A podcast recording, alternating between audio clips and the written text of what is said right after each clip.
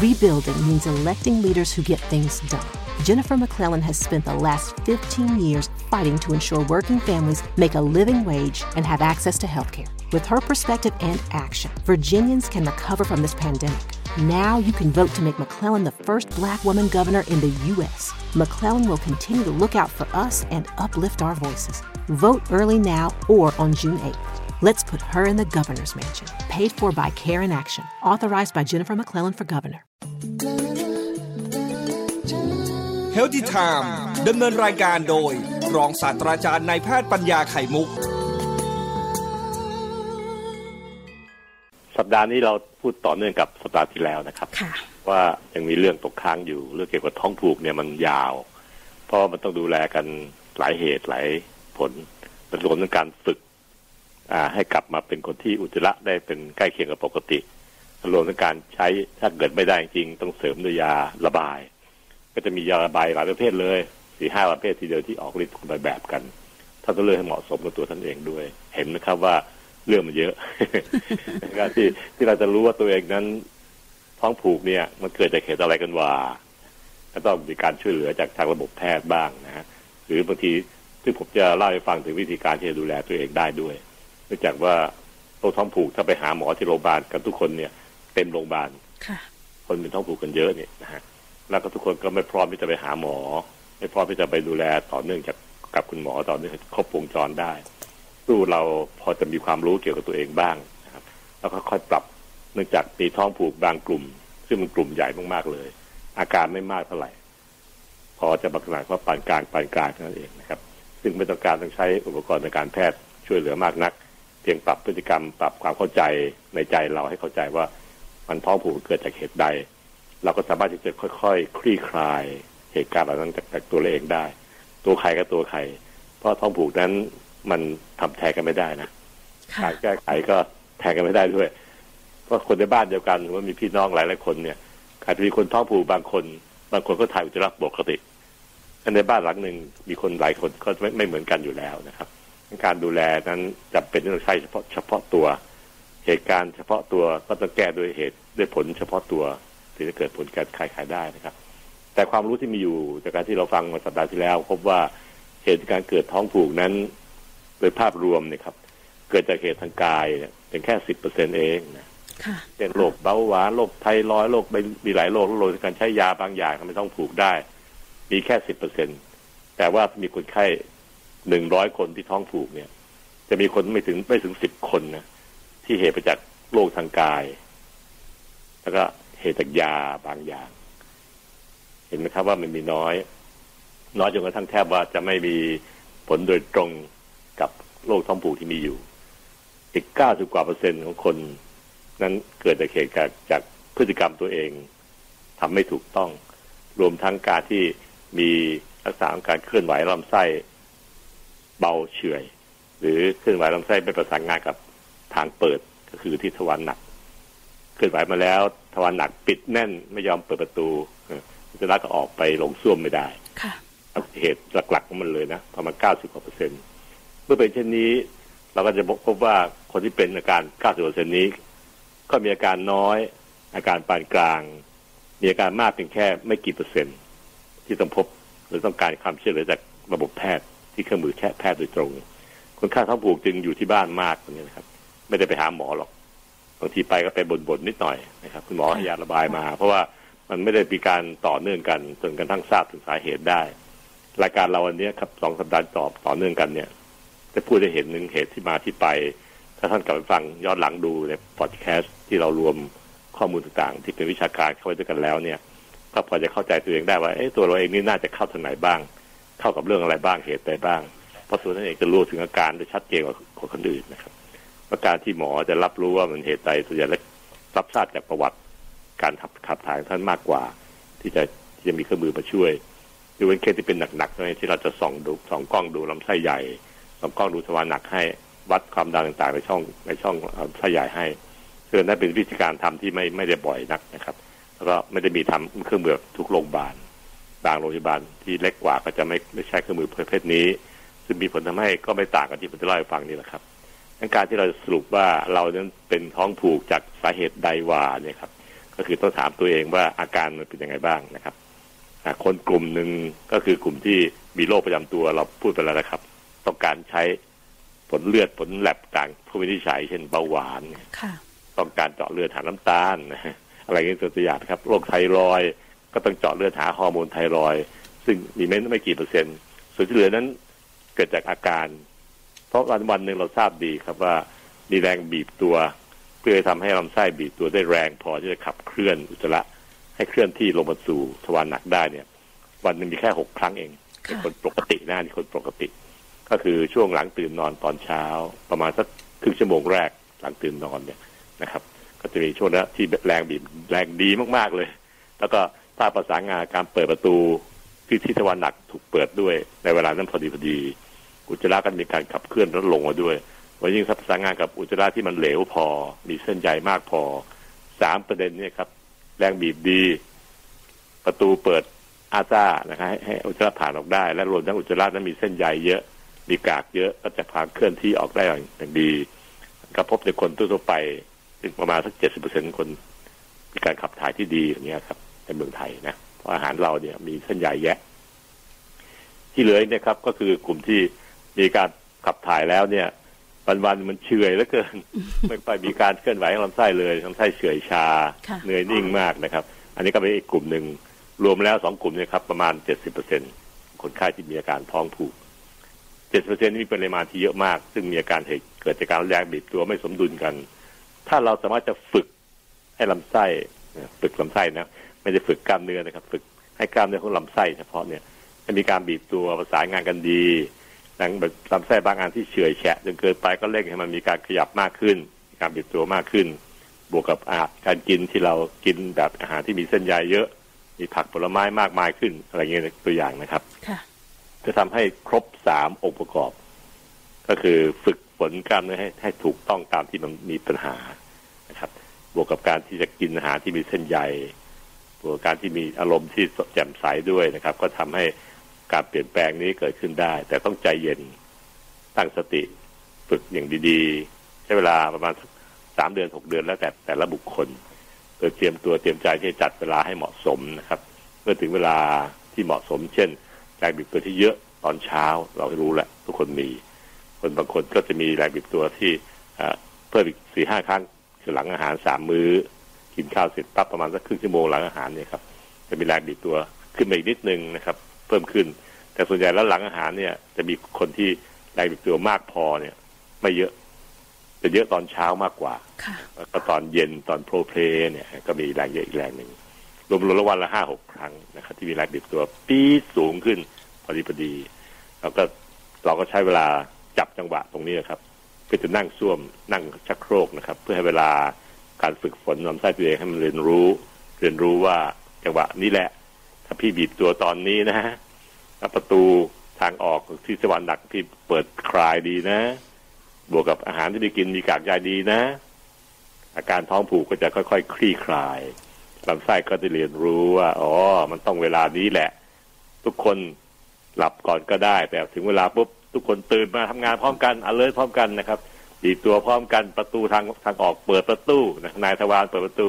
นัดโลชั่นอาหารการกินต่างๆก็เรากินได้เองได้ก็ปรับได้อาการท้องผูกเนี่ยมันจะไปไหนเสียนะครับต้องเลิกเป็นแน่เพราะมันครบองค์ประกอบการขับถ่ายเนื่องจากว่าการขับถ่ายนั้นเป็นสิ่งที่ธรรมชาติให้มานะครับท่านผู้ฟังมันเหมือนกับมีกลางวันก็ต้องมีกลางคืนวนเวียนไปมีการกินเข้าทางปากก็ต้องขับถ่ายทางอุจจาระหนักธรรมชาติให้มาอยู่แล้วล่ะมันไม่ได้เป็นคนที่ขาดแคลนหรอกคือเราไปฝึกตัวเองแบบนิสัยไม่ดีนะลำไส้มันก็เลยเฉื่อยชาบ้างไปประสานงานกันต้องทำงานผิดทีมบ้างอะไรบ้างก็ว่ากันไปเมื่อการเกิดผิดปกติการทำงานเหล่านี้แล้วเนี่ยผลก็คือคำว่าท้องผูกตามมาวิธีแก้ก็แก้ที่ต้นเหตุนะครับหมอเนี่ยเขาก็ไปเรียนรู้ว่าอ๋อเกิดตรงนั้นเกิดตรงนี้แล้วผมก็เอามาเล่าให้ฟังแบบชาวบ้านฟังง่ายๆแบบนี้ครับไม่มีศัพท์แพทย์ประกอบคลี่คลายเป็นภาษาชาวบ้านเข้าใจได้ถ้าก็จับประเด็นสิครับให้เข้าใจสังเกตสังกาศึกษาด้วยสติสร้างตัวเองนะครับแล้วก็ไปแก้ไขด้วยตัวเองทั้งหมดนั้นจบได้ด้วยมือท่านเองด้วยความคิดของท่านเองและการฝึกฝนของท่านเองเสมอการมีองค์ความรู้ถึงช่วยได้ให้เราไม่ต้องไปคลำทางมากเกินไป ไม่ไปหลงทางมากจนเกินไปเดินให้ถูกช่องทางถูกเข้าซอยถูกซอยที่บ้านเราอยู่มันก็ถึงบ้านจนได้ทำได้จากนั้นนะครับก็เหมือนกับการที่เราบอกเสมอว่าคนลดน้ำหนักลดเดือนลงเดือนละโลเดียวก็พอนะ10 เดือนก็10 โลแล้วนะให้เวลามันนานๆเข้าเอาพูดอย่างนี้ครับคือสิ่งที่เป็นตัวที่ไขประเด็นปัญหาของคนที่เข้าใจผิดว่าลงต้องรีบลงให้ได้เดือนละ 5-6 โลออกไม่ได้เห็นทันตาอันนั้นเป็นไปไม่ได้เป็นไปก็ไม่ยั่งยืนสู้ลงเดือนละโลนะครับ10 เดือนก็10 โลแล้วนะอย่างเงี้ยมันก็จะทำได้มีกำลังใจทำได้ฉันนั้นนะครับการฝึกฝนพฤติกรรมตัวเองให้ปรับเปลี่ยนจากการท้องผูกกลับไปเป็นท้องดีถ่ายเป็นปกติส่วนใหญ่แล้วก็ใช้เวลา3 เดือน 6 เดือนขอให้ท่านมีกำลังใจมีแรงบันดาลใจที่จะช่วยจัดการกับตัวเองแล้วร่างกายก็จะตอบสนองแบบที่ถูกวิธีอย่างที่พ่อแม่ให้มานะครับพ่อแม่นั้นให้เราเกิดมาตอนที่ลองแวะตอนแรกเนี่ยให้มาครบเลยนะทุกอย่างดีหมดเลยแหละระบบต่างๆเทียบถูกต้องเพอร์เฟกต์นะครับแต่พอเราโตขึ้นเรามาปรับเปลี่ยนพฤติกรรมตัวเองในการอยากดีอยากได้หิวมากอยากกินมากอะไรมากก็ว่ากันไปครับแล้วไม่มีการเปลี่ยนแปลงพฤติกรรมตัวเองแล้วกลายเป็นโรคภัยไข้เจ็บบางอันขึ้นมาจนได้นะเป็นท้องผูกนี่แหละเป็นตัวอย่างชัดเจนไม่มีใครเกิดมาพร้อมกับโรคหรอกครับท้องผูกเนี่ยเพราะว่าผมบอกแล้วมันเหมือนกลางวันกับกลางคืนมันต้องมีวนเวียนไปตลอดมีกินต้องกินก็ต้องถ่ายออกนะครับมันเป็นธรรมชาติเกิดขึ้นแน่ๆกับทุกๆคนแต่เราไปเพี้ยนมันเองนะเป็นเพี้ยนพฤติกรรมเหล่านี้เองโดยที่ไม่รู้ตัวก็ไม่คิดว่ามันจะเกิดโรคภัยไข้เจ็บแบบนี้ขึ้นผลก็คือทำให้เกิดเป็นโรคภัยขึ้นมาแล้วเราก็ไม่รู้จะทำไงต่อไปเพราะมันตันไปหมดนะความรู้ต่างๆก็จะมาช่วยให้เราเข้าใจที่เราไปยิ่งความรู้ที่เป็นวิทยาศาสตร์พิสูจน์แล้ว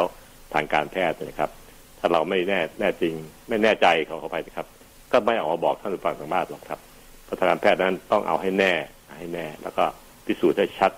แล้วก็ใช้กับคนทั้งโลกนี้เลยนะครับที่มีความรู้เดียวกันองค์ความรู้เดียวกันประกอบกันถึงเมื่อไรคนไทยฟังได้ทั้งประเทศนะครับอังคารพุธพฤหัสอีก3 วันผมจะเล่าต่อถึงเรื่องการฝึกวิธีฝึกยังไงครับเพื่อใช้กับท่านเป็นทางสายกลางๆเพื่อใช้ไปปรับกับตัวท่านเองข้อ2คือบอกให้ท่านรู้ว่าเ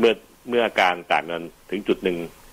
ลดลงมาถึงระดับหนึ่งแล้วต้องการใช้ยาระบายช่วยเนี่ยยาระบายมันมีกี่ประเภทออกฤทธิ์ยังไงอันนี้บอกได้เลยนะครับว่าออกฤทธิ์ยังไงเช่นเพิ่มการบีบตัวอันนี้เพิ่มความเหลวของอุจจาระอย่างนี้เพิ่มให้อุจจาระมีน้ำมากขึ้นจะได้เหลวถ่ายออกง่ายขึ้นไม่แข็งที่หัวขบวนมากเกินไปอย่างนี้เป็นตัวอย่างนะครับเราก็จะรู้ได้ว่าอ๋อเราเองนั้นควรจะใช้ยาทาระบายแบบไหนส่วนท้องจะใช้แบบไหนในเด็กจะใช้แบบไหนกันแน่ซึ่งหมอเขาเรียนมา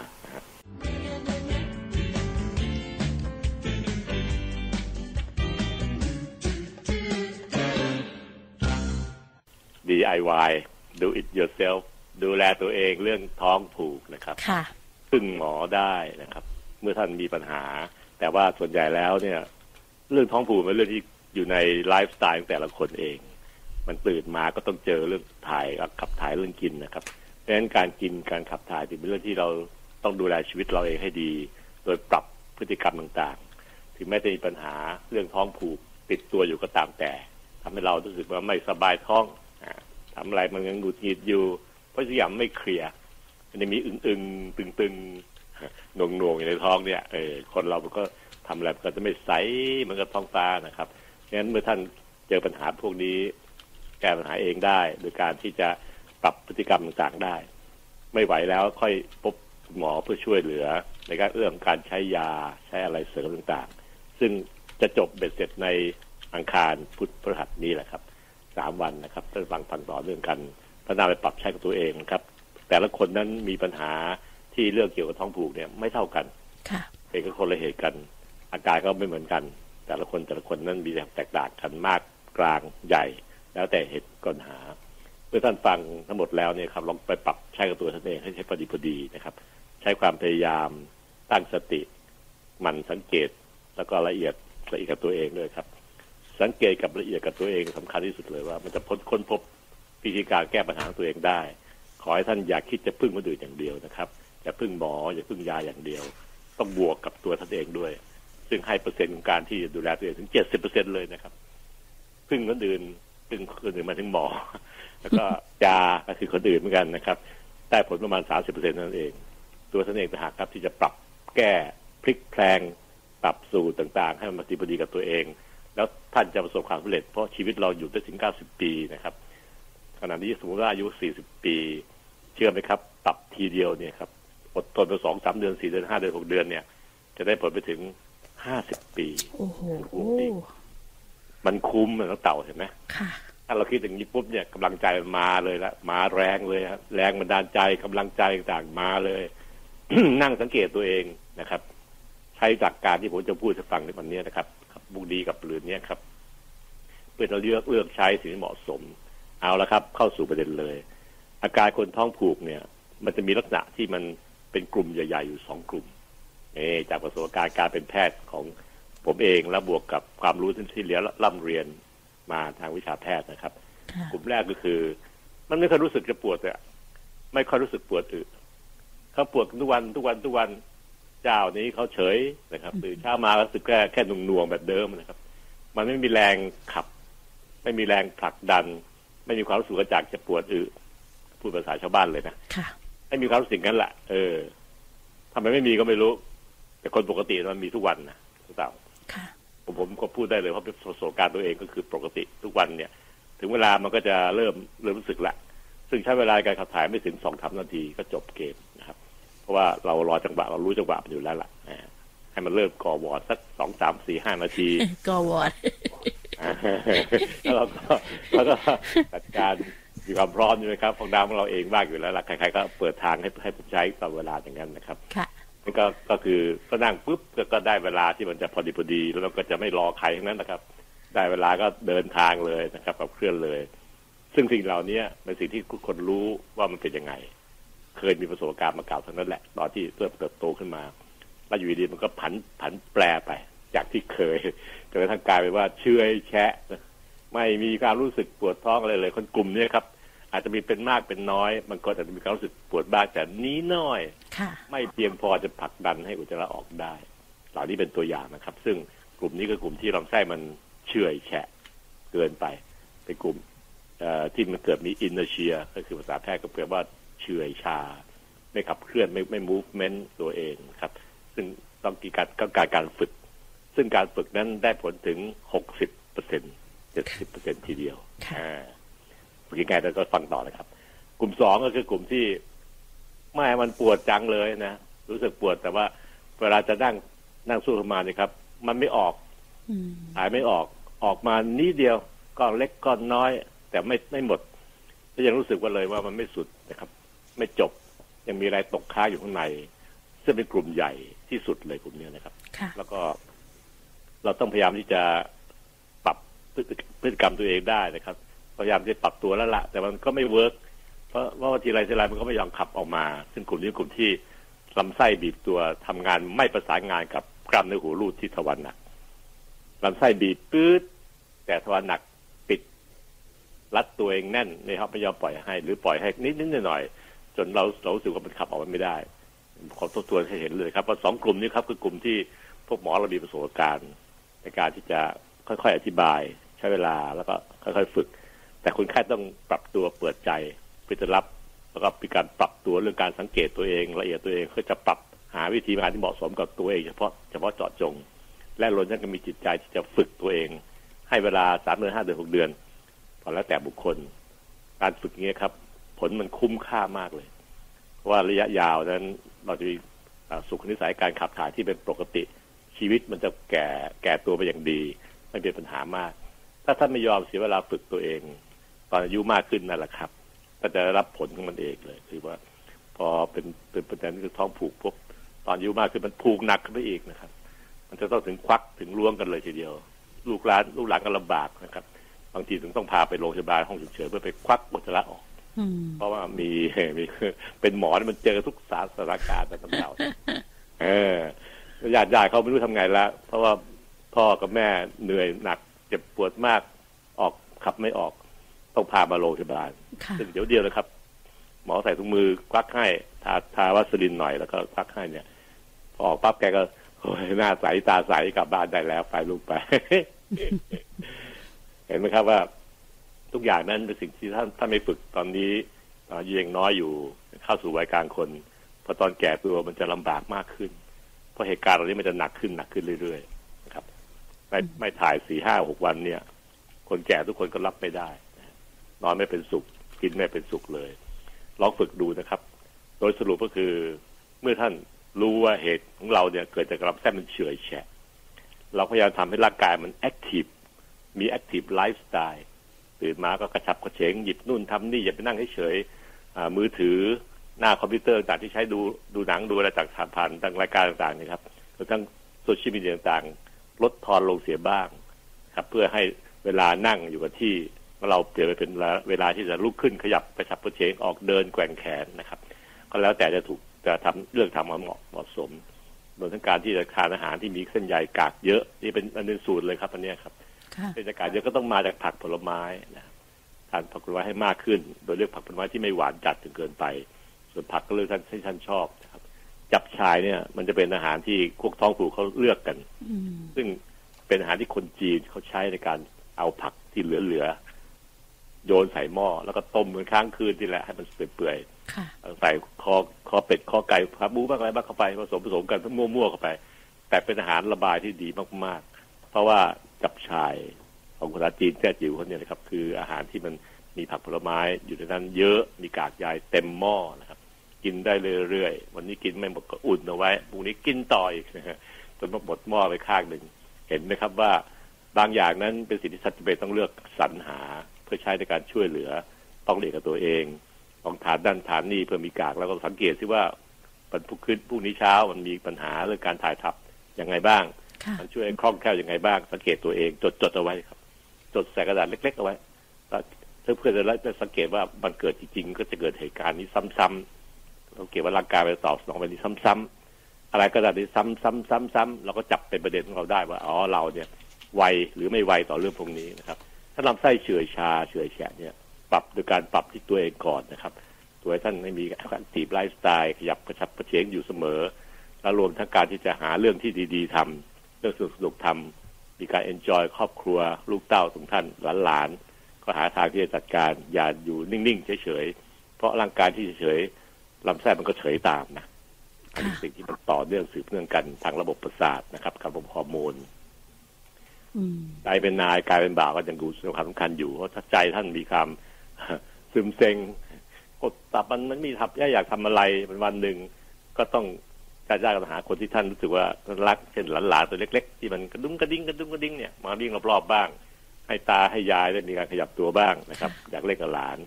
ตอนนี้เป็นตัวอย่างแล้วแต่ท่านจะใช้กุศโลบายในครอบครัวท่านเองก็ท่านจะรู้ดีว่าอะไรเป็นแรงบันดาลใจให้กับผู้คนที่มีปัญหาเรื่องถ่ายท้องแบบท้องผูกเฉยเนี่ยให้เขาแอคทีฟให้ได้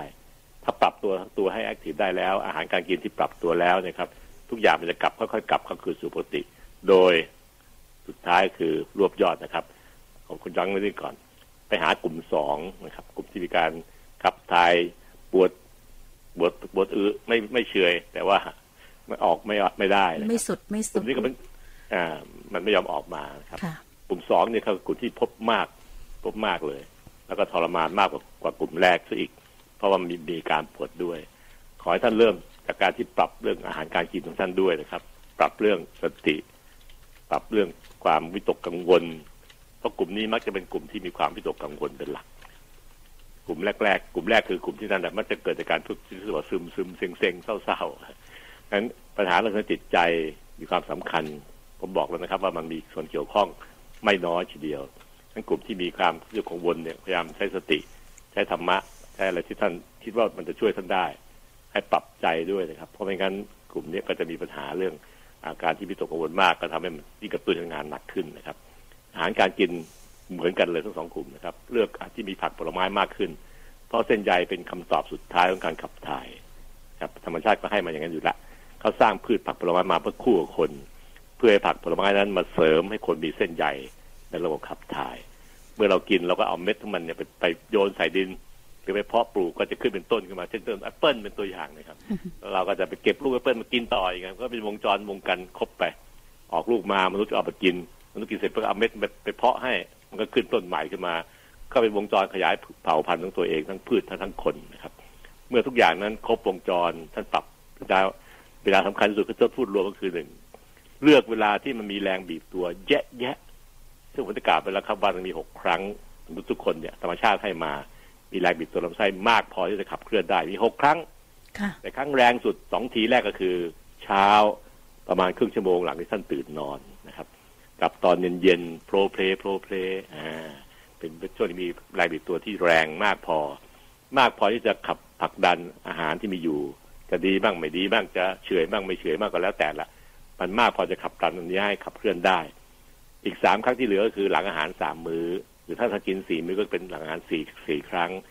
หลังอาหารเนี่ยครับจะมีความแรงไม่มากนักแต่ท่านสามารถจะใช้ได้ถ้าเกิดว่าท่านตอนเช้าไม่มีเวลาจริงๆก็อาศัยความรู้ตรงนี้แหละครับเป็นตัวไปกำหนดเลือกเวลานั่ง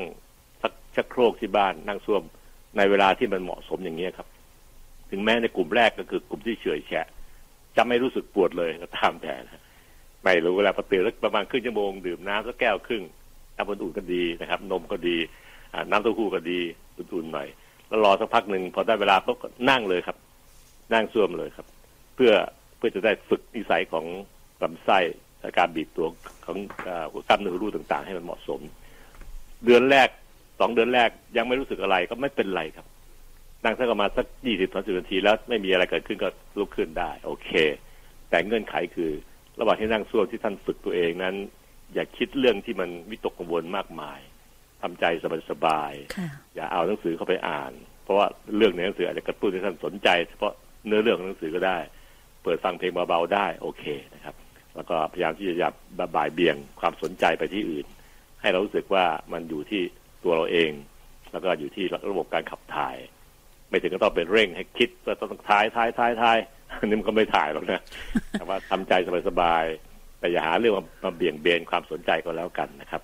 ห้องน้ำให้มันสบายๆและกะเวลาที่ไม่รีบร้อนนะครับจัดเวลาใหม่การจัดการเวลาคือท่านสามารถจัดการตัวเองได้ให้มีเวลาประมาณสักครึ่งชั่วโมงในช่วงนี้ครับเผื่อให้ตัวเองไปเลยใจเย็นๆครับฝึกไปคนไข้ที่ทำเรื่องแบบนี้ครับได้ผลมากมายแต่เขาก็บอกว่า 2-3 เดือนแรกเนี่ยมันแทบจะหมดหวังนะครับมันมาเริ่มดีครับความรู้สึกดีๆขึ้นก็ตอนหลัง6สัปดาห์7สัปดาห์ไปแล้วก็คือประมาณเดือนครึ่ง2เดือนไปแล้วถึงเริ่มเห็นว่ามันมีเค้าโครงว่าจะเกิดผลดีขึ้นโดยเฉพาะในกลุ่มที่มีการเฉื่อยแฉะของลำไส้ครับแต่เริ่มรู้สึกมีการปวดเบ่งในช่วงเวลาใกล้ๆนั้นสักพักนึงผ่านไปสักพักนึงมันจะเริ่มมีพลังในการปวดเบ่งมากขึ้นเนื่องจากลำไส้แล้วเรียนรู้ครับ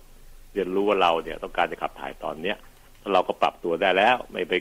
คิดเรื่องอื่นไม่มีความกังวลเรื่องอื่นมากมายไม่มีความเซ็งมากจนเกินไปเพราะปรับพฤติกรรมตัวเองแล้วอาหารก็มีเส้นใยแล้วองค์ประกอบทั้งหลังครบการขับเคลื่อนก็จะเกิดขึ้นนะครับถ้าเราจะทำต่อไปจนกระทั่งถึงมันเกิดเป็นนิสัยบาวแฮบบิตของตัวเองเกิดขึ้นบาวว่าลำไส้แฮบบิตเป็นนิสัยเกิดนิสัยที่ดีขึ้นแล้วท่านก็จะสามารถขับถ่ายได้เป็นปกติแล้วนิสัยอย่างเงี้ยนะครับมันจะกลับมาอยู่กับตัวท่านเองแบบยั่งยืนนะครับยังมีไปถึงแก่ถึงเฒ่าซึ่งตอนนั้นเองที่ผมพูดแล้วนำไปแล้วครับชีวิตบั้นปลายตอนอายุมากจะเป็นสุขไม่รบกวนลูกหลานมากไม่ต้องเกิดปัญหาในการดำเนินชีวิตของตัวเองมากเกินไปนะครับส่วนกลุ่มที่มีความปวดเบ่งแล้วก็ขับไม่ออกนั้นก็ลองใช้วิธีเดียวกันนี่แหละครับแต่ว่าเลือกเวลาที่มันมีแรงผลักดันง่ายสำคัญคือตอนนั่งส้วมที่รอจังหวะเนี่ยอย่าอ่านอะไรเลยนะครับได้แค่เปิดเพลงที่ท่านชอบเบาเพราะฉะนั้นอย่าทำอะไรทั้งสิ้นนะครับนั่งเอาจิ๊กซอว์ไปต่ออะไรเงี้ยเข้าสวดพัดเข้าไปคิดไม่ต้องเลยนะครับ ปล่อยให้มันสบายๆบรรยากาศในห้องน้ำมันโอเคแค่มากับมีเพลงเบาๆที่มันสบายๆนะครับที่ท่านชอบเปิดคาไว้เท่านั้นเอง อย่าไปสนใจเรื่องอื่นทั้งของกลุ่มนะครับฝึกคล้ายๆกันเพียงแต่ว่าเป้าหมายแล้วก็วิชาเวลาในการฝึกนั้นอาจจะเวลาต่างกันเพราะในกลุ่มที่2เนี่ยอาจจะฝึกได้ผลเร็วกว่านะจากประสบการณ์ที่คนไข้เขาเล่าให้ฟังจากการที่เขาฝึกลองดูเนี่ยกลุ่ม2ที่มีความรู้สึกปวดแต่มันไม่ออกเนี่ยนะมันฝึกได้เร็วกว่านะครับก็เป็นข้อดีของแต่ละกลุ่มไม่เหมือนกันลองดูนะครับโรคทางกายต่างๆที่มีอยู่คุณหมอจะช่วยดูแลให้ถ้าท่านมีปัญหาเรื่องไทรอยด์นะฮะเรื่องไทรอยด์น้อยรวมทั้งเบาหวานความดันต่างๆลองปรับแก้ไขไปค่อยๆแก้ไปทุกอย่างช่วยเหลือกันได้โดยที่คุณหมอช่วย 30%เรื่องของผูกกันแค่ 30% เองตัวท่านเองช่วย 70% นะครับตั้งใจทำประสบผลได้ทั้งนั้นแหละครับขอให้ท่านมีความพยายามมีความสังเกตละเอียดกับตัวเองโดยใช้สติเป็นตัวนำนะครับ แล้วก็มีความหวังว่าเพื่อช่วยตัวเองให้ดีขึ้นในตอนวัยสูงอายุจะได้ไม่เป็นภาระกับลูกหลานจนเกินไปลูกหลานได้มีเวลาไปทำงานเพื่อความเจริญรุ่งเรืองของเขานะครับเวลาลูกไปทำงานเนี่ยใจพ่อใจแม่เนี่ยอันนี้เป็นประสบการณ์ตัวเองนะครับคิดอวยชัยอวยพรให้ลูกขอให้ลูกประสบความสำเร็จในวันทำงานวันนี้นะครับแล้วก็ครั้งต่อไปในอนาคตด้วยขอให้ลูกมีความเจริญรุ่งเรืองใจคิดใจพ่อใจแม่นะครับก็ควรเป็นอย่างนี้ครับนั้นท่านก็คิดดีๆใส่ตัวเองไว้นะครับคนที่ท่านคิดว่าคุยแล้วสนุกค่อยคุยด้วยนะปันๆอย่าไปคุยเมาเรื่องทุกเรื่องอะไรทั้งกลุ่มอะเมาเดี๋ยวนี้ไลน์กลุ่มมันใช้เยอะในเมืองไทยนะผมต้องมีประสบการณ์เรื่องกลุ่มเนี่ยเยอะมากเลยนะครับบางกลุ่มเนี่ยเราก็เป็นสมาชิกโดยจำใจจำยอมเหมือนกันเพราะว่ามันไม่ได้อยู่ใจจนเต็มที่ด้วยภาระหน้าที่ด้วยอะไรที่มีภารกิจร่วมกันเนี่ยแต่พอเข้าไปในกลุ่มแล้วเนี่ยปวดหัวครับเกี่ยวกับเรื่องการเมืองมาใส่ไว้ในนั้นอ่านแล้วก็ปวดหัวเอาเรื่องอารมณ์ตัวเองมาใส่มาระบายเขาถึงอันนี้ก็ปวดหัวแล้วก็ไม่รู้จะออกยังไงจากกลุ่มเพราะดูน่าเกลียดผลก็คือทำให้เราเนี่ยต้องมันเป็นสิ่งที่ดีมากแต่ว่าเราก็ต้องเป็นปัญหามากโดยเฉพาะท่านที่มีปัญหาเรื่องพ้องผูกเนี่ยท่านเอาเรื่องแล้วผูกพันกับตัวเองใจก็จะไปหมกมุ่นอยู่กับเรื่องพวกกุ้มๆใจพวกนี้นะครับไม่สดใสก็จะไม่ดีมากเลยลองปรับดูนะครับผมพูดแบบชาวบ้านพูดแบบประสบการณ์ของตัวเองที่เป็นหมอเป็นแพทย์มานานเนี่ยครับอาการแค่มาเยอะทั้งหมดทั้งหลายๆนี้ไม่ได้นอกเหนือจากความเป็นจริงเลยนะครับแต่ท่านจะต้องเลือกเอาที่เหมาะสมกับตัวท่านเองใช้ความละเอียดความสังเกตตัวเองว่ามันเหมาะกับตรงไหนลองดูที่ว่าเป็นยังไงบ้างนะครับแต่ก็ไม่หนีพวกเรื่องการกินการนอนการปรับตัวเรื่องอารมณ์เท่านั้นเองนะครับทุกอย่างจะดีขึ้นมีประมาณสัก10%ถึง20%ที่วิธีนี้ไม่ได้ผลนะเพราะมันมีเหตุทางกายอยู่อันนั้นทางหมอระบบทางเดินอาหารเนี่ยครับเขาจะมีวิธีการตรวจวัดมีเครื่องวัดในลำไส้หรือว่ามันบีบตัวแค่ไหนอะไรเงี้ยครับอันนั้นก็ไปทำตอนที่วิธีอย่างนี้แล้วไม่ได้ผลนะ6-7 เดือนผ่านไปยังไม่ได้เรื่องนี่ครับจริงจังแล้วก็ศึกษาคุณหมอจะช่วยแยกโรคจุดอื่นที่เป็นลักษณะพิเศษออกไปอีกทีหนึ่งนะครับส่วนเรื่องยาจะช่วยได้ก็อาจจะเสริมได้ตลอดเวลาครับเรื่องที่เหมาะสมซึ่งจะพูดต่อในวันพุธพฤหัสพวกนี้เป็นเรื่องนี้2 วันเต็มยาระบายมีแยะมากแต่ละกลุ่มนั้นใช้คนละเอฟเฟกต์กันเลย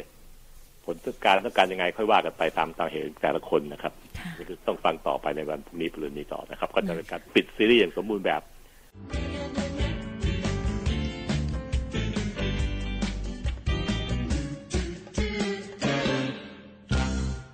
ตามอาจารย์นะครับพุทธพฤหัสถึงตอนที่เราจะปิดซื้อเรื่องเกี่ยวกับท้องผูกและการใช้ดูแลตัวเองนะครับ DIY ดูเกี่ยวกับการเทรนในการฝึกตัวเองบวกกับอีกกลุ่มหนึ่งก็คือการใช้ยาระบายยาสูบต่างๆนะครับซึ่งจะทำให้ท่านสามารถเข้าใจวงจรต่างๆของชีวิตที่ตกอยู่ในวงจรท้องผูกเนี่ยได้นะครับยาระบายทั้งหมดผมลองรวบรวมมันมีหลาย10 ตัวมากเลยเต่านะเกือบ30 กว่าตัวที่มีในการใช้กันในการระบายการเด็ดการสวนต่างเลยครับแต่ว่าเอารวมจัดกลุ่มแล้วได้เป็น5 กลุ่มเท่านั้นเองเพื่อท่านฟังจะได้เข้าใจง่ายๆแล้วก็ไม่สับสนเนื่องจากผมรู้ดีว่าผมสามารถเข้าใจได้ว่าตัวยาต่างนั้นมันอยู่ออกฤทธิ์ลักษณะยังไงก็จัดเข้ากลุ่มอะไรออกฤทธิ์คล้ายๆกันก็จัดเข้ากลุ่มเดียวกันนะครับจะได้เป็น5 กลุ่มแต่5 กลุ่มเนี่ยครับมีที่เป็นยากินเข้าทางปากอ่ะแค่3 กลุ่มที่เหลืออีก2 กลุ่มเป็นยาเหน็บกับยาสวนแต่สวนก็บีบลูกบีบปื๊ดๆเข้าทางทวารหนักกับกลุ่มที่ใช้เหน็บคาไว้ที่ทวารหนัก2 กลุ่มนี้เป็นกลุ่มที่อาจจะใช้กับคนสูงวัยกับคนกับเด็กๆเล็กๆน้อยๆเด็กทารกจากที่มีปัญหาเรื่องท้องผูกได้แต่ที่ยาที่กินเข้าทางปากมี3 กลุ่มเองกลุ่มแรกครับก็คือพวกยากลุ่มที่เพิ่มเส้นใยของอุจจาระเนื่องจากเรามักจะใช้ในคนที่ไม่ค่อยกินผักกินผลไม้มากอุจจาระเหนียวเหนอะนะไม่เป็นฟอร์มไม่เป็นลำไม่เป็นฟอร์มเท่าที่ควรเนื่องจากอุจจาระนั้นขาดคุณสมบัติในการขับเคลื่อนที่ดีมันเหนียวหนืดนะครับมันไม่ยอมที่จะเป็นตัวเป็นฟอร์มของอุจจาระได้แรงบีบลำไส้จึงทำงานได้ไปสมบูรณ์แบบแต่กลุ่มนี้มักจะเป็นกลุ่มที่มีแรงบีบนะครับมีแรงบีบของลำไส้ได้ดีแต่บีบแล้วอุจจาระมันเหนียวหนืดมันไม่ยอมเคลื่อนที่ไม่มีเส้นใยอุจจาระมากพอพวกแพทย์มักจะสั่งให้ ในกรณีของคนไข้ที่กลุ่มนี้ครับที่ว่ามีปัญหาพวกเส้นใยน้อยชวนให้กินก็ไม่กินนะครับไอ้พวกเส้นใยนะครับก็เลยเอาพวกยาระบายที่จะเป็นเส้นใยมาใส่ให้กินตามที่ต้องการตอนนี้ในกลุ่มนี้ครับกลุ่มสตรีมีครรภ์ผู้หญิงที่ตั้งท้องเนี่ยเวลามดลูกมันโตขึ้นก็จะมีการแย่งที่กันระหว่างที่อยู่ของลำไส้เดิมๆที่อยู่ในท้องกับมดลูกของแม่ที่โตขึ้นมีลูกในท้องอยู่ลูกในมดลูกอยู่เมื่อแย่งที่กันก็ทำให้การบีบตัวนั้นถดถอยไปด้วยอุจจาระก็ไม่ค่อยมีเส้นใยเราจึงใช้แรงในกลุ่มนี้ครับเป็นตัวช่วยนะครับกลุ่มนี้คือกลุ่มที่เรียกว่าเป็นพวกกลุ่มเวชศาสตร์มิซึพวกแพทย์ก็จะสั่งให้ใช้ละลายน้ำแล้วก็ดื่มเข้าไปกลุ่มสองครับเป็นกลุ่มที่เพิ่มน้ำในอุจจาระเส้นใยพอมีนะแต่มันเหนียวแข็งเหลือเกินหัวขบวนนี่แข็งขนาดเป็นก้อนหินเลย พวกนี้มักจะมีปัญหาคือแม้ลำไส้จะมีแรงบีบดีนะครับแต่บีบไม่ออกเพราะมันใหญ่มากหัวขบวนของรถไฟนะครับ มันใหญ่แล้วก็แข็งหนืดขนาดควักมันนี่ได้เป็นลูกก้อนหินเลยทีเดียวเมื่อหัวขบวนมันไม่ยอมเคลื่อนที่มันอุดตันเอาไว้แรงบีบจึงบีบไม่ออกนะแล้วก็ทำให้มีปัญหาในการขับเคลื่อนไม่ดีด้วยทั้งสองกลุ่มนี้ครับโดยสรุปก็คือผู้ป่วยมีแรงบีบลำไส้ที่ดีทั้งสองอันเลยแต่ว่าข้อหนึ่งคืออุจจาระนั้นมันเหนียวหนืดไม่มีเส้นใยเลยเราก็ใส่ยากินชนิดที่เป็นเส้นใยเข้าไปนะครับกับกลุ่มที่สองมีแรงบีบเหมือนกันแรงบีบได้ดีแต่บังเอิญมันแห้งจัดหัวขบวนมันแห้งแข็งกังเลยเป็นก้อนหินขวางอยู่ทางปากทางออกนะครับไม่สามารถจะขับเคลื่อนให้เลื่อนตัวลงมาผ่านทวารหนักลงไปได้ก็เป็นกลุ่มที่เราใช้ยาที่เพิ่มปริมาณน้ำอุจจาระเข้าไปด้วยนะครับซึ่งในกลุ่มนี้ก็จะใช้เป็นกลุ่มของน้ำตาลที่สามารถจะหมักโดยเชื้อแบคทีเรียในลำไส้ได้แล้วก็จะทำให้เกิดเป็นน้ำในอุจจาระดูดน้ำมาจากลำไส้มาใช้ในอุจจาระมากขึ้นอุจจาระก็ดึงเหลวลงขับเคลื่อนได้ง่ายขึ้นหัวขบวนไม่แข็งเกินไปซึ่งยากลุ่มนี้มักจะเลือกใช้ในสตรีมีครรภ์หญิงตั้งท้องเด็กตัวน้อยๆนะครับซึ่งมักจะให้นมลูกด้วยยากลุ่มนี้จึงเป็นยากลุ่มที่ไม่มีอันตรายไม่ออกตรงน้ำนมเด็กที่กินนมก็จะไม่มีปัญหาโดยสรุปคือแพทย์เขาจะมีหลักเขาอยู่ในการที่จะเลือกให้ยาในกลุ่มไหนกับคนไข้แบบไหนคนไข้ตั้งท้องคนไข้นมลูกอยู่หรือเด็กเล็กๆก็จะเลือกยากลุ่มหนึ่งคนไข้ที่มีอุจจาระที่เหนียวหนืดไม่ค่อยมีเส้นใยก็จะเลือกยาอีกกลุ่มหนึ่งนะครับซึ่งส่วนใหญ่แล้วมักจะได้ผลดีเพื่อให้ตรงกับปัญหาที่เกิดขึ้นของคนไข้เองนะครับกลุ่มสามนั้นเป็นกลุ่มที่เพิ่มแรงบีบตัวอีกพวกมักจะเป็นกลุ่มที่ท้องผูกแยะๆ3 วัน 2 วันไม่อึเลยนะครับแต่ว่าแรงบีบตัวเหล่านี้ครับก็จะเกิดในกลุ่มที่ลำไส้มันเฉื่อยชาเฉื่อยแข็งเช่นคนสูงวัยคุณป้าคุณยายอากงอาม่าเนี่ยสูงวัยกินยาระบายชนิดอื่นไม่ได้ผลหรอกครับกินไปก็เฉยกินแล้วก็เฉยต้องเพิ่มเลยที่เป็นตัวที่เพิ่มแรงบีบแต่ข้อเสียคือเมื่อทานยาในกลุ่มเนี้ยถ้าเยอะเกินขนาดเมื่อไหร่แล้วก็ใครจะมีอาการปวดท้องข้อมบีบเยอะเกินลำไส้บีบตัวเยอะเกินเลยทำให้มีอาการปวดทรมานพอสมควรต้องจัดให้มันพอดีกว่าจะหาจุดพอดีได้ก็เหนื่อยแหละต้องเจ็บต้องปวดกันเยอะเลยซึ่งเข้ายาในกลุ่มนี้เรารู้จักกันดีในกลุ่มของมะขามแขกไงอ๋อมะขามแขกยาระบายดีๆนี่เองจะใช้ในรูปแบบยาสมุนไพรเลยหรือจะใช้ทำที่เขาทำเป็นเม็ดแล้วเป็นแคปซูลแล้วก็แล้วแต่จะเลือกซื้อเอาซึ่งในกลุ่มนี้ครับมันจะต้องเลือกใช้ในกลุ่มที่มีอาการแย่นะก็ต้องยอมรับว่ามันจะมีอาการบีบตัวของลำไส้มีอาการท้องปวดได้ต้องระวังด้วยเหมือนกันที่จะเลือกใช้ให้เหมาะสมการเลือกใช้ยาให้เหมาะสมนั้นจะมีผลทำให้เราได้รับผลตอบแทนตอบสนองในการขับถ่ายนั้นได้พอดีแล้วก็ไม่สับสนในลำไส้ด้วยขาดเส้นใยก็เติมเส้นใยเข้าไปไอ้ประเภทที่ละลายน้ำแก้วหนึ่งแก้วแล้วฟูแล้วก็ดื่มเข้าไปนั่นแหละครับกลุ่มที่สองคือกลุ่มที่ไปเพิ่มน้ำในอุจจาระเองมันแห้งแข็งมากนะมันแข็งมากนะหัวขบวนเนี่ยก็ทำให้มันอ่อนนุ่มลงมากยาพวกนี้ก็จะใช้ได้นะครับและกลุ่มที่สามคือเพิ่มแรงบีบมันเลยแหละมันอยากเฉยนะอยากไม่ค่อยมีแรงบีบนะแต่ถ้ามีอาการปัญหาที่ระวังได้คือปวดท้องและในกลุ่มบางกลุ่มที่มีก้อนในลำไส้ที่เป็นตัวขวางเช่นมีเนื้องอกอยู่เนี่ย การใช้ยาในกลุ่มมะขามแขกจะเป็นอันตรายได้เพราะมันมีตัวขวางจากติ่งเนื้อจากก้อนเนื้อจากมะเร็งบ้างอะไรบ้างแล้วไปใช้มะขามแขกนี่ก็จะเป็นอันตรายเยอะนะครับเพราะมันบีบไม่ลงแต่พยายามจะบีบก็เลยเกิดลำไส้แตกทะลุได้เหมือนกันอันนี้ต้องระมัดระวังในกลุ่มมะขามแขกนี่ครับท่านฟังใช้ก็ต้องระวังด้วยดีที่สุดก็คือพบกับเภสัชกรเลือกซื้อร้านขายยาที่มีเภสัชกรอธิบายก็ฟังว่าเรามีเป็นคนมีปัญหาอย่างนี้แหละเสร็จแล้วหัวขบวนแข็งปังเลยรับรองว่าเขาจะเลือกชนิดที่เป็นกลุ่มที่ทำให้อุจจาระมันเหลวไม่สมดุลนะครับคนกลุ่มแก่จัดคุณป้าคุณยายโกงอาม่านอนอยู่ติดเตียงขยับไม่ได้เลยเขาจะเลือกชนิดที่มันช่วยเพิ่มแรงบีบให้นะครับจะได้ดีแต่ขนาดนั้นโดสคนที่รู้ก็คือเภสัชกรผู้ปรุงยากับคุณหมอเนี่ยเป็นคนที่รู้นะครับจัดให้ไม่เกินที่คนพอดีสามกลุ่มเนี่ยครับไอ้สามตัวเนี่ยครับในกลุ่มที่การใช้กินทางปากเนี่ยสตรีมีครรภ์ก็ต้องระมัดระวังในการใช้นะครับเราจะไม่เลือกใช้บางอย่างที่มีผลโดยยิ่งในคนที่ให้นมลูกด้วยต้องปรึกษาให้ดีว่าเรากำลังเป็นคนที่ให้นมลูกอยู่นะต้องระมัดระวังเรื่องการที่ยาจะออกฤทธิ์ในน้ำนมด้วยนะครับอีกสองกลุ่มที่เหลือนะครับถึงพวกยาเหน็บยาบีบ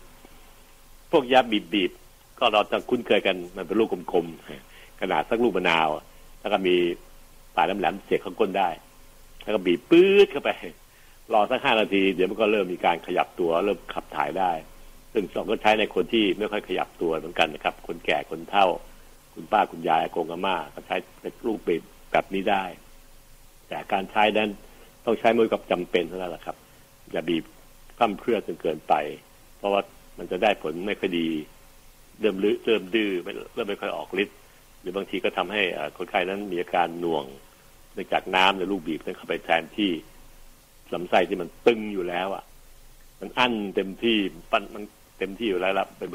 พิ่มน้ำเข้าไปอีกก็จะผลมากขึ้นนะครับเป็นปัญหามากแต่ว่าทุกอย่างหลังแหล่นะครับไม่ค่อยได้ผ่านมือแพทย์นะครับเรื่องลูกบีบเรื่องอะไรพวกนี้เพราะคนไข้จะซื้อยาใช้เองจากร้านขายยา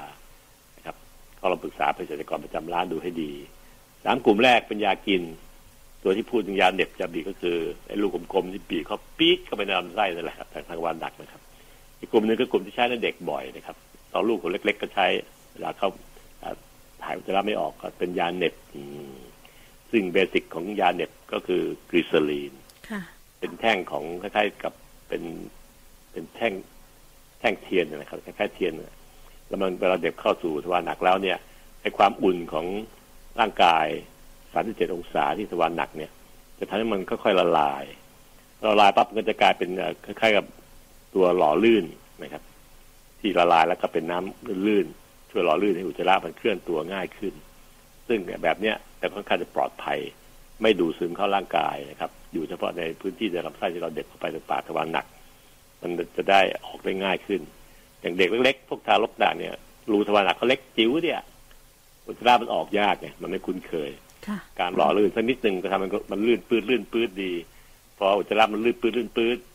ก็จะถ่ายออกได้ง่ายขึ้นซึ่งเราก็สงสารนะเด็กเล็กอ่ะตัวน้อยเดียวนะครับอายุ3 เดือน 4 เดือนเนี่ยเราเบ่งมันหน้าเขียวหน้าแดงเลยนะเก่งมากธรรมชาติให้มาเต่าเคยเห็นหลานไหมตัวเล็กๆโอ้อาจารย์หมอเคยค่ะหนูก็เคยใช้ที่แบบยาเหน็บให้เด็กๆด้วยเหมือนกันอาจารย์ครับเพราะว่าเวลาเขาเบ่งเนี่ยเขาไม่รู้จากวิธีการเบ่งเป็นจังหวะเขาเบ่งยาวเลยแหละหน้าเขียวหน้าแดงหมดเลยอ่ะตัวงอตัวหยิกกำมือนั่นเลยก็ซึ่งก็เป็นสิ่งที่เราก็เห็นได้กันอยู่เวลาเลี้ยงลูกให้เติบโตมาเนี่ยครับเราก็ใช้ยาเหน็บเนี่ยแต่ว่าใช้เป็นแบบกลีเซอรีนนะครับกลีเซอรีนเป็นยาที่เซฟตี้มากมันไม่ดูดซึมเข้าสู่ร่างกายของเด็กนะครับเขาแค่เป็นตัวหล่อลื่นปื้ดอ่ะสักพักหนึ่งให้เวลาสักพักหนึ่งกอดไปก่อนสักพักหนึ่งแล้วก็จะสามารถจะได้ดีในการเหน็บนั้นต้องดูลักษณะของรูปร่างของคนด้วยเราก็ต้องการคือจับให้มันอย่าเข้าลึกจนเกินไปเอานิ้วเราปลายนิ้วเราในกันเอาไว้ให้มันเด็บได้แค่นี้แหละแล้วก็กะดูด้วยตานะครับอย่าให้มันหมดทั้งแท่งนะครับมันจะเข้าไปลึกเกินไปทำมาแล้วก็ยาเหน็บแบบกลีเซอรีนเนี่ยเขาสั่งมันจะมีชนิดของเด็กกับของผู้ใหญ่นะตอนซื้อเนี่ยต้องบอกที่ร้านขายยาเขาให้รู้ว่านี่เราซื้อไปทำให้เด็กนะก็จะเอาแบบเด็กก็จะเขียนไว้ที่กล่องเลยของชิ้นทรินเดนนะครับเด็กรุ่นเล็กถ้าของผู้ใหญ่ก็จะเรียกว่าอาดาวนะครับอาดาวซัพโพสนะครับก็เป็นขนาดที่แท่งที่ใหญ่กว่าแล้วก็ยาวกว่านิดหนึ่ง เลือกให้เหมาะสมไม่งั้นการใช้มันจะใช้ยากตอนซ่อมแท่งเด็กเป็นเด็กผู้ใหญ่มันไม่ถึงจุดที่จะออกฤทธิ์ได้ลื่นปื้ดยังไม่พอไม่ลึกพอก็จะไม่ออกเหมือนกันนะครับให้เห็นด้วยครับว่ายาระบายที่ใช้กันจริงๆเนี่ยมีหลายสิบตัวมากแต่แบ่งเป็นแค่ยากิน3กลุ่มคือกลุ่มแรกคือเพิ่มปริมาณเส้นใยให้อุจจาระกลุ่ม2คือเพิ่มความเหลวให้อุจจาระเมื่อมันแข็งนักก็ให้มันเหลวซะและกลุ่ม3คือเพิ่มแรงบีบของลำไส้ส่วนยาเนี่ยมี2กลุ่มก็คือกลุ่มที่เป็นลูกฉีดลูกบีบแบบน้ำที่บีบปื้ดเข้าไปในทวารหนักกับที่มันเป็นแท่งๆแล้วก็เหน็บไปที่ทวารหนักซึ่งเราเลือกใช้ให้เหมาะสมนะครับมีเด็กเล็กก็ใช้แบบเหน็บทวารหนักดีกว่ามันง่ายดีแล้วก็เด็กก็ไม่มีปัญหาแล้วมันก็ไม่ดูดซึมเข้าร่างกายเด็กด้วยส่วนยากินนั้นต้องอาศัยเภสัชกรหรือคุณหมอช่วยสั่งให้ก็น่าจะดีเพราะมันมีเรื่องของความเหมาะสมกับอาการท้องผูกที่เป็นเหตุของมันเกิดจากอุจจาระแข็งเกินไปหรือเกิดจากแรงบีบไม่ค่อยมีหรือเกิดจากการที่มันไม่มีเส้นใยเลยอุจจาระมันไม่ยอมเคลื่อนที่ขณะที่บีบตัวก็เลือกให้เหมาะสมตามนั้นซึ่งคุณหมอจะช่วยได้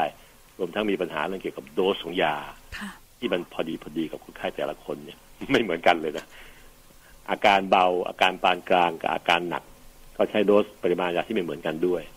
นี่คือยากินมันมีปัญหาตรงเรื่องนี้แหละครับที่เราต้องใช้แล้วก็ต้องระมัดระวังด้วยนะครับไม่งั้นก็จะมีปัญหาตามมาได้ชั้นนั้นส่วนยาบีบยาเหน็บนั้นก็อาจจะเป็นการใช้ตามยาบ้านมากขึ้นประชาชนเลือกใช้เองได้ระดับหนึ่งนะครับแต่ว่าก็ต้องจัดให้เหมาะสมกับลักษณะของคนที่ใช้ด้วยโดยเฉพาะหญิงตั้งครรภ์เลยหรือการให้นมลูกเนี่ยอันนี้ต้องระมัดระวังด้วยเพราะว่าเด็กจะได้รับยาตามด้วยถ้ากินยาที่มันไม่เหมาะสมนะครับผมก็คงจบเรื่องเกี่ยวกับยาระบายไว้แล้วทีนี้ครับวันพรุ่งนี้จะต่ออีกเรื่องหนึ่งสุดท้ายแล้วก็จะปิดซีรีส์เรื่องการท้องผูกลงอย่างดีนะครับ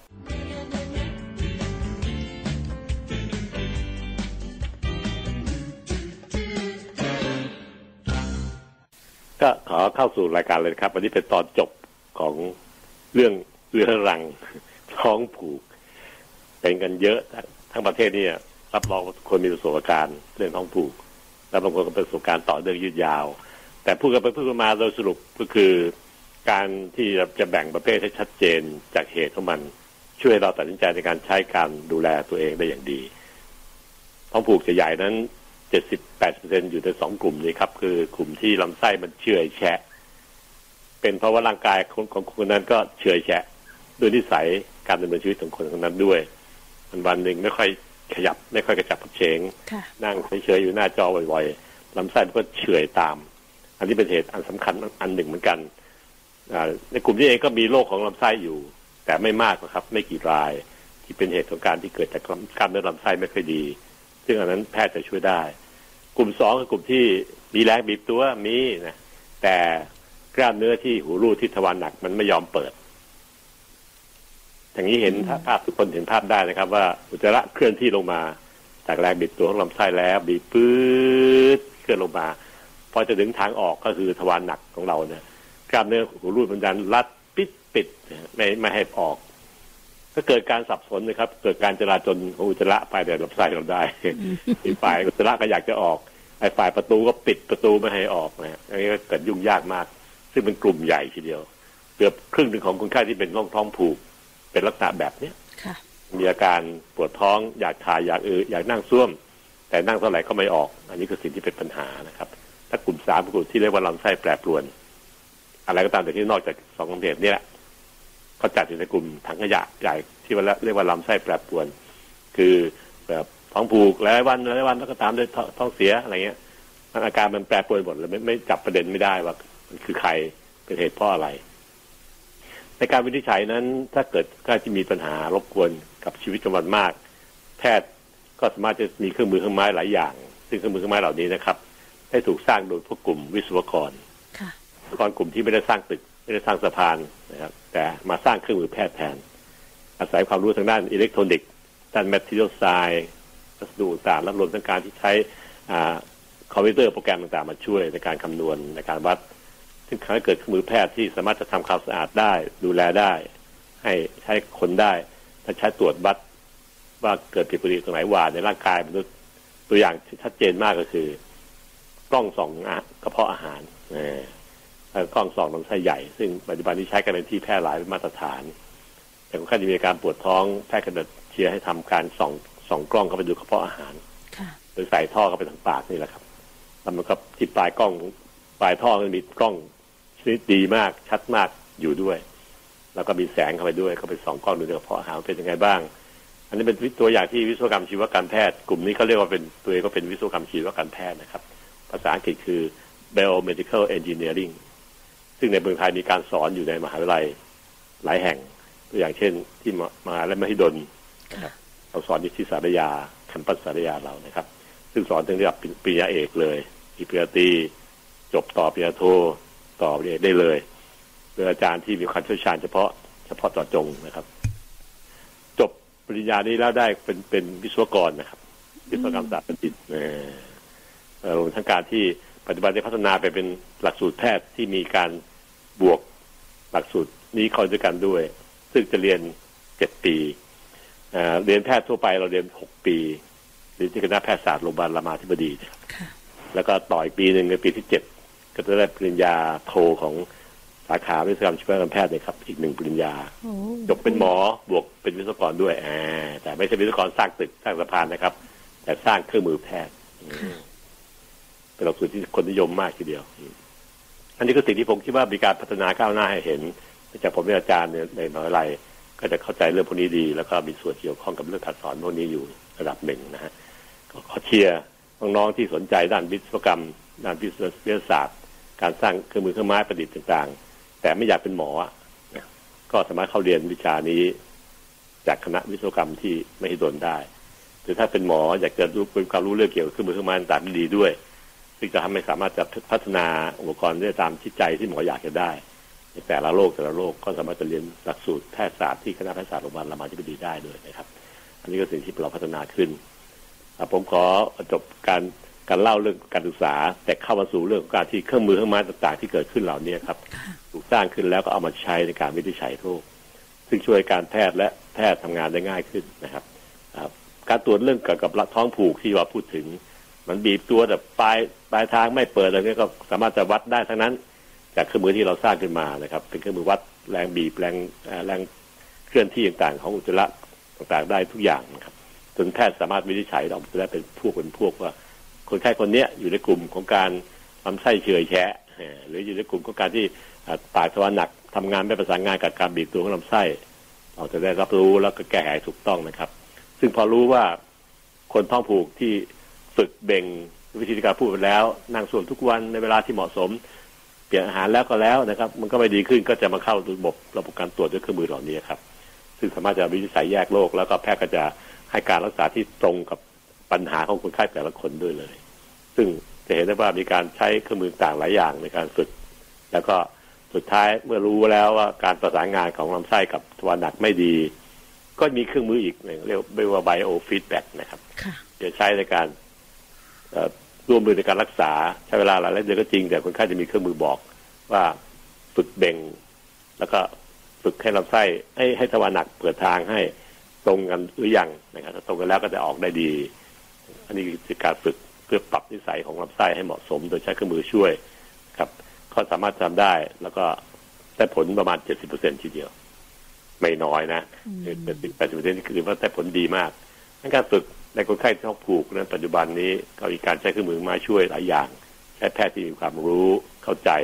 แล้วก็วินิจฉัยถูกต้องแม่นยำซึ่งวิธีการพวกนี้ครับมีในโรงเรียนแพทย์หลายโรงเช่นจุฬาศิริราช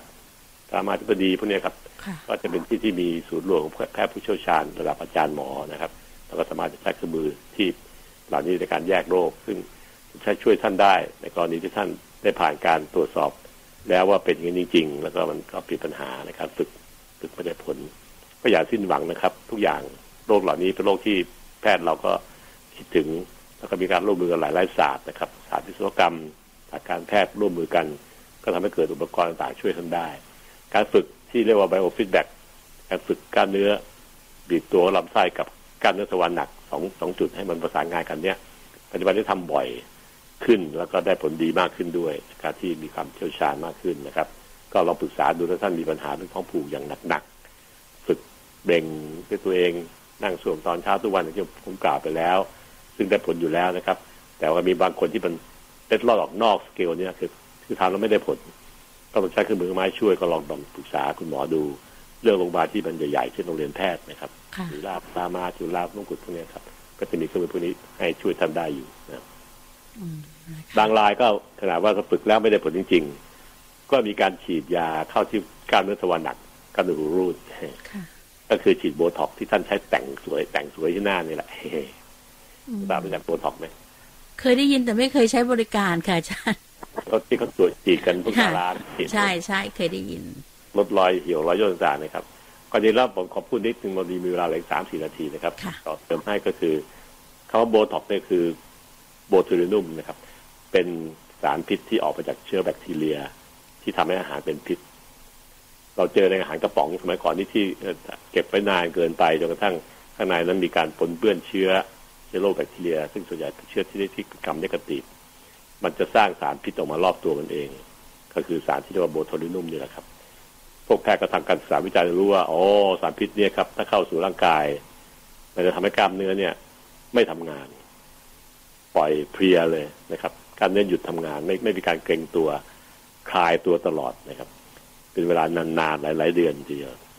จากสารพิษตัวเนี้ยซึ่งถ้าคนที่กินเข้าไป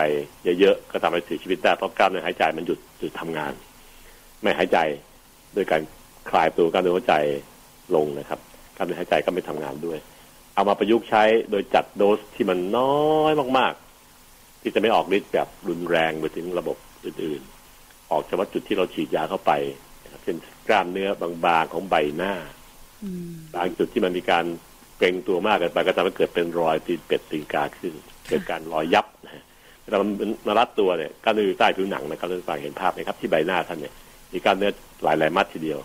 เป็นกล้ามเนื้อบางๆที่แสดงสีหน้ารอยยิ้มรอยบึ้งตึงต่างๆที่เกิดขึ้นในแสงสีหน้าบนใบหน้าเรียกว่า facial expression รอยแสดงเหล่านี้ครับเกิดจากกล้ามเนื้อที่ใบหน้าทั้งสิ้นหลายๆมัดประกอบกันเข้าไม่ว่าจะเป็นรอยยิ้มรอยโมโหก็ตามแต่เนี่ยเราก็เรียนรู้จนกระทั่งรู้เข้าใจว่าถ้าเกิดว่ามีรอยเกร็งตัวของกล้ามเนื้อบางมัดพิเศษเช่นที่หัวคิ้วกล้ามเนื้อที่หางตามัดเหล่านี้ครับเป็นจุดที่ถ้ามีการเกร็งตัวปั๊บจะเกิดรอยยับของผิวหนังรอยยับที่เราเรียกว่าเป็นรอยตีนเป็ดตีนกานี่แหละครับตีนเป็ดไม่มีแล้วครับก็เรียกตีนกาแต่มันก็มีหลายรอยมากก็เหมือนกับรอยเท้าเป็ดรอยเท้าเป็ดรอยตีนเป็ดตีนกาเนี่ยครับมันเกิดจากการที่กล้ามเนื้อใต้ผิวหนังมีการเกร็งตัวมัดนั้นๆเกร็งตัวแต่ผิวหนังที่มันขึงตึงอยู่บนเหนือกล้ามเนื้อนั้นน่ะพอกล้ามเนื้อมันเกร็งตัวหดตัวเข้าผิวหนังก็เลยยับเป็นรอยย่นๆขึ้นมาที่เราเรียกว่าเป็นรอยแบบนี้ครับแพทย์ก็เอาใช้ยาโบท็อกที่เรียกว่าโบท็อกในโบท็อกเป็นคำสั้นๆนะครับอันนี้ก็คือสารพิษที่เกิดจากเชื้อโรคเนี่ยครับมาสกัดให้มันเหมาะสมที่จะใช้ฉีดเข้าร่างกายมนุษย์ได้คำนวณโดสได้ว่าแค่ไหนอย่างละเอียดละออเพื่อใช้ให้เหมาะสมก็ฉีดเข้าไปตรงตำแหน่งที่กล้ามเนื้อมันเกร็งตัวมัดไหนๆก็มัดไหนๆมันนั้นกล้ามเนื้อจะคลายตัวออกเพราะว่าถูกพิษของโบท็อกเนี่ยครับเป็นตัวไปคลายมันออกคลายออกปั๊บกล้ามเนื้อจะไม่มีการเกร็งตัวไม่มีการบีบตัวไม่มีการรัดตัวผิวหนังที่ทับอยู่บนกล้ามเนื้อก็จะไม่ยับรอยย่นต่างๆก็จะคลายออกเข้าใจไหมครับต่างๆเข้าใจไหมเข้าใจค่ะอาจารย์เพราะหนังกับกล้ามเนื้อมันเกาะติดกันอยู่มันแปะติดกันอยู่แต่หนังเนี่ยมันต้องเรียบตึงถึงจะถูกสเปคถูกแฟชั่นแต่กล้ามเนื้อข้างในมันไม่ประสานงานด้วยคือมันเกร็งตัวซะนี่แต่ในความเครียดบ้างความแก่บ้างอะไรบ้างก็แล้วแต่ความหย่อนคล้อยบ้างผลคือทำให้เกิดการมีรอยยับขึ้นแล้วก็รอยยับเหล่านี้ครับสามารถคลายได้โดยการทำให้กล้ามเนื้อมันคลายตัวมันจะได้ไม่เกร็งไม่รัดตัวเข้ามาผิวหนังที่ขึงอยู่ข้างบนมือได้ไม่เกิดรอยยับก็เกิดรอยตึงเหมือนเดิมธรรมชาติอันนี้เป็นวิธีการทำที่ชั่วคราวเพื่อสารโบท็อกหรือโบทูลินัมเนี่ยครับมันหมดฤทธิ์ไปประมาณ 2-3 เดือนก็จะทำให้เกิดอาการรอยยับขึ้นมาอีกแหละถ้าเรายังไม่รู้จักฝึกตัวเองให้ดีวิธีฝึกตัวเองให้ดีคือลดรอยยับรอยย่นก็คือฝึกยิ้มครับนะเตือนเลยการยิ้มหนึ่งครั้งเนี่ยจะใช้กล้ามเนื้อทุกมัดในบนใบหน้าประสานกันแบบดีแบบดีมีการเกร็งตัวแบบดีประสานตัวกันอะไรมัดทำให้เกิดรอยยิ้มที่พิมพ์ใจรอยยิ้มประทับใจต่างๆเนี่ยเกิดจากการทำงานของกล้ามเนื้อบนใบหน้าทุกมัด ร่วมมือกันโดยสมองเป็นคนสั่งให้เธอ10เธอ 30% นะเธอ 40% นะแต่ละมัดรับหน้าที่ไปแล้วก็ทำการเกรงตัวเองขนาดที่พอดีไม่เยอะเกินไปบนใบหน้าจึงไม่เกิดรอยยับรอยย่นรอยตีนเป็ดตีนกาแต่เกิดการประสานงานทำให้รูปหน้านั้นสวยเป็นยิ้มพิมพ์ใจนะครับที่คนรักกันก็จะชอบเห็นรอยยิ้มแบบเนี้ยนะครับซึ่งก็มักจะมีให้กันเสมอๆก็เกิดจากการที่มีอารมณ์ที่รักชอบทำให้เกิดเป็นสั่งสมองและสั่งออกมาเป็นการประสานงานใบหน้าที่ประสานงานกันดีๆของการเดินทุกๆมัดบนใบหน้าก็เลยเกิดการรอยยิ้มที่รู้สึกประทับใจน้องนี่ครับคนที่รักกันก็จะเกิดอย่างเงี้ยแต่คนที่เกลียดกันก็จะมีรอยยิ้มที่มันเสแยะยิ้มฮ่อๆๆยิ้มไม่เต็มใจยิ้มไม่เต็มใจไม่เต็มร้อยใจมันเป็นการไปฉายออกที่ใบหน้าเลยนี่คือสิ่งที่เราบอกว่าดวงตาเป็นภาษาใจอันนึงก็รอยยิ้มเหมือนกันครับก็เป็นภาษาใจเหมือนกันเพราะมันบอกความรู้สึกของหลายอย่างบนสมองเราเนี่ยครับให้ออกมาในรูปการไปควบคุมกล้ามเนื้อหลายๆมัดให้ทำงานเป็นทีมแต่ทีมนี้ออกมาในเชิงที่เป็นรอยยิ้มสวยกับรอยโกรธเกลียดโมโหแล้วแต่อารมณ์จะเป็นตัวเบ่งบอก ที่ทำให้เกิดเป็นรอยยิ้มบนใบหน้าได้ที่พูดเติมมา5 นาทีเนี่ยครับคือเรื่องของการที่ทำงานของกล้ามเนื้อบนใบหน้าเมื่อรู้อย่างนี้ปุ๊บเนี่ยถ้าจะฝึกให้กล้ามเนื้อมันมีความประสานงานกันดีๆอยู่เรื่อยๆเรื่อยๆเรื่อยๆถ้าก็ฝึกยิ้มสิครับถ้าถือว่ายิ้มแป้นเท่ากับ 100% ฝึกยิ้มคือฝึกแค่ 70% ของยิ้มแป้นน้องสาวเข้าใจนะเข้าใจค่ะไม่ต้องยิ้มเต็มที่ยิ้มที่มันทำให้เกิดมันใช้เวลาใช้พลังงานเยอะเกินไปสู้ยิ้มแค่ 70% เผยปากขึ้นนิดหน่อยเห็นลายฟันพอสวยๆงามๆแล้วบนใบหน้าก็จะมีรอยยกๆของกล้ามเนื้อรอบๆหนังตารอบๆมุมปากยกขึ้นเป็นอัตโนมัติจากการสั่งการของสมองเองการยกของ2 ส่วนนี้ครับคือยกของกล้ามเนื้อรอบๆกระบอกตากล้ามเนื้อหางตาถูกยกขึ้นกล้ามเนื้อแก้มถูกยกขึ้นชุดหนึ่งกับกล้ามเนื้อที่รอบมุมปากริมฝีปากถูกยกขึ้นอีกชุดหนึ่งเนี่ยจะบวกกันแล้วเรียกว่ารอยยิ้มพิมพ์ใจการฝึกอย่างนี้ครับเป็นการฝึกประมาณ 70% ของรอยยิ้มแป้นยิ้มเต็มที่ท่านฝึกเรื่อยๆครับนึกได้ก็ทำนั่งรถเมล์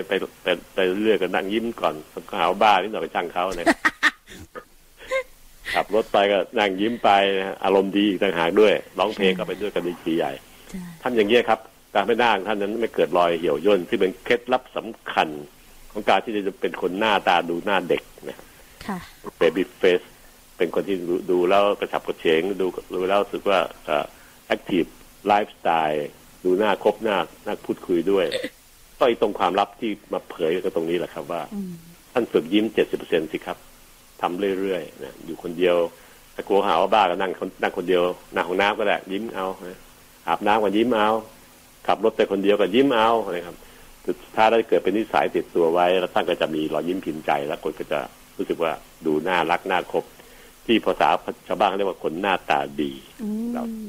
เรา2 คนก็จัดอยู่ในคนหน้าตาดีนะคะอาจารย์หมอแม่ผมเขินนะเนี่ยแต่ว่าการยิ้มมันต้องมีข้อแม้อย่างหนึ่งนะคะอาจารย์อันนี้ต่อคิดเองนะคะคุณต้องยิ้มจากใจอ่ะคุณอย่ายิ้มเสแสร้งอ่ะถูกต้องแล้วครับการฝึกบ่อยๆนั่นก็ทำให้เราสามารถเอ็กซ์เพรสความรู้สึกในใจมาได้ถ้าใจเป็นคนที่มีจิตใจดีด้วยนะครับมันจะออกมาใสออกมาปิ๊งธรรมชาติมากเลยนะคนก็จะอยากคบอยากพูดจาด้วยเพราะเราสึกว่าจะปลอดภัยเมื่อคุยกับพวกที่หน้าตาดีเหล่านี้นะครับนะคะแล้วคุณผู้ฟังล่ะคะอย่าลืมนะคะฝึกยิ้มอย่างที่อาจารย์หมอได้แนะนำแล้วเราก็จะไม่ต้องพึ่งพาโบท็อกซ์หรืออะไรต่างๆจริงๆแล้วยิ้มแบบนี้น่ะมีมาตั้งแต่นานแล้วเนาะอาจารย์เนาะยิ้มพิมพ์ใจที่เราเคยได้ยินกันมา 70% ของยิ้มแป้นครับยิ้มเต็มที่ถือว่าเป็น 100% เราเอาแค่ 70% นะครับ